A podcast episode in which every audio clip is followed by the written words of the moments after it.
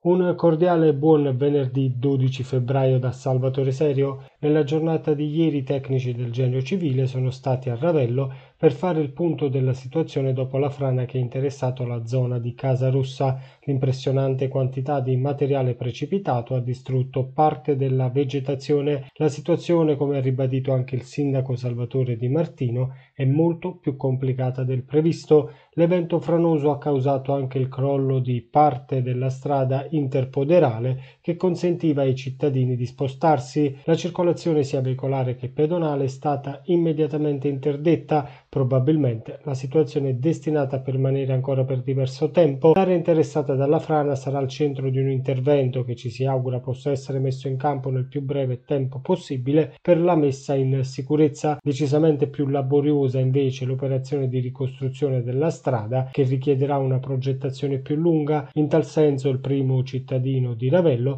ha chiesto l'intervento del governatore De Luca. Il comitato Tuteliamo la Costiera Amalfitana continua la sua lotta contro il progetto del depuratore di Maiori, voluto dalla regione Campania. Con lo slogan "No al depuratore, sì alla condotta sottomarina", i rappresentanti del comitato hanno dato vita ad una petizione popolare con la raccolta di firme per portare a conoscenza e sensibilizzare l'opinione pubblica su quella che definiscono una minaccia ambientale. La proposta avanzata dal comitato Tuteliamo la Costiera Amalfitana è quella di realizzare una condotta sottomarina sottomarina con collegamento al grande impianto di depurazione della città di Salerno. Si sono svolti ieri i funerali di Luca Buonocore, il ventenne di Tramonti, tragicamente scomparso a causa di un incidente automobilistico venerdì scorso. Centinaia di cittadini si sono ritrovati sulla strada che porta al cimitero comunale e, rigorosamente a distanza, indossando la mascherina protettiva, hanno lasciato andare tantissimi palloncini bianchi e azzurri. Tra lacrime e commozione, un lungo applauso ha accompagnato l'ultimo viaggio di Luca, una manifestazione di grande affetto per un ragazzo che tutti Tutti amavano per la sua semplicità, la sua allegria, la sua disponibilità. Una tragedia che ha sconvolto l'intera comunità, che in questi giorni ha fatto sentire tutta la propria vicinanza alla famiglia comprensibilmente distrutta per quanto accaduto. Luca resterà nei cuori di tutti gli abitanti del paese collinare della costiera amalfitana, che ieri hanno voluto restituire in maniera simbolica il grande affetto che lui stesso aveva seminato nei suoi vent'anni di vita. Voltiamo pagina e chiudiamo con i dati legati all'emergenza coronavirus in costiera amalfitana. Nella giornata di ieri si sono registrati tre nuovi casi di positività, una da Gerola, uno a Maiori e uno a Positano. Fortunatamente si contano anche due guariti, una da Gerola e uno a Positano. Dall'inizio della seconda ondata in costiera amalfitana sono stati millecinquecentosettantasei contagi registrati. Le persone attualmente positive nella Divina sono complessivamente centoquarantatré, mentre il numero dei guariti sale a millequattrocentodiciotto. Era questa l'ultima Ultima notizia. L'appuntamento con le news locali torna domani, non mi resta quindi che augurarvi un buon proseguimento di giornata.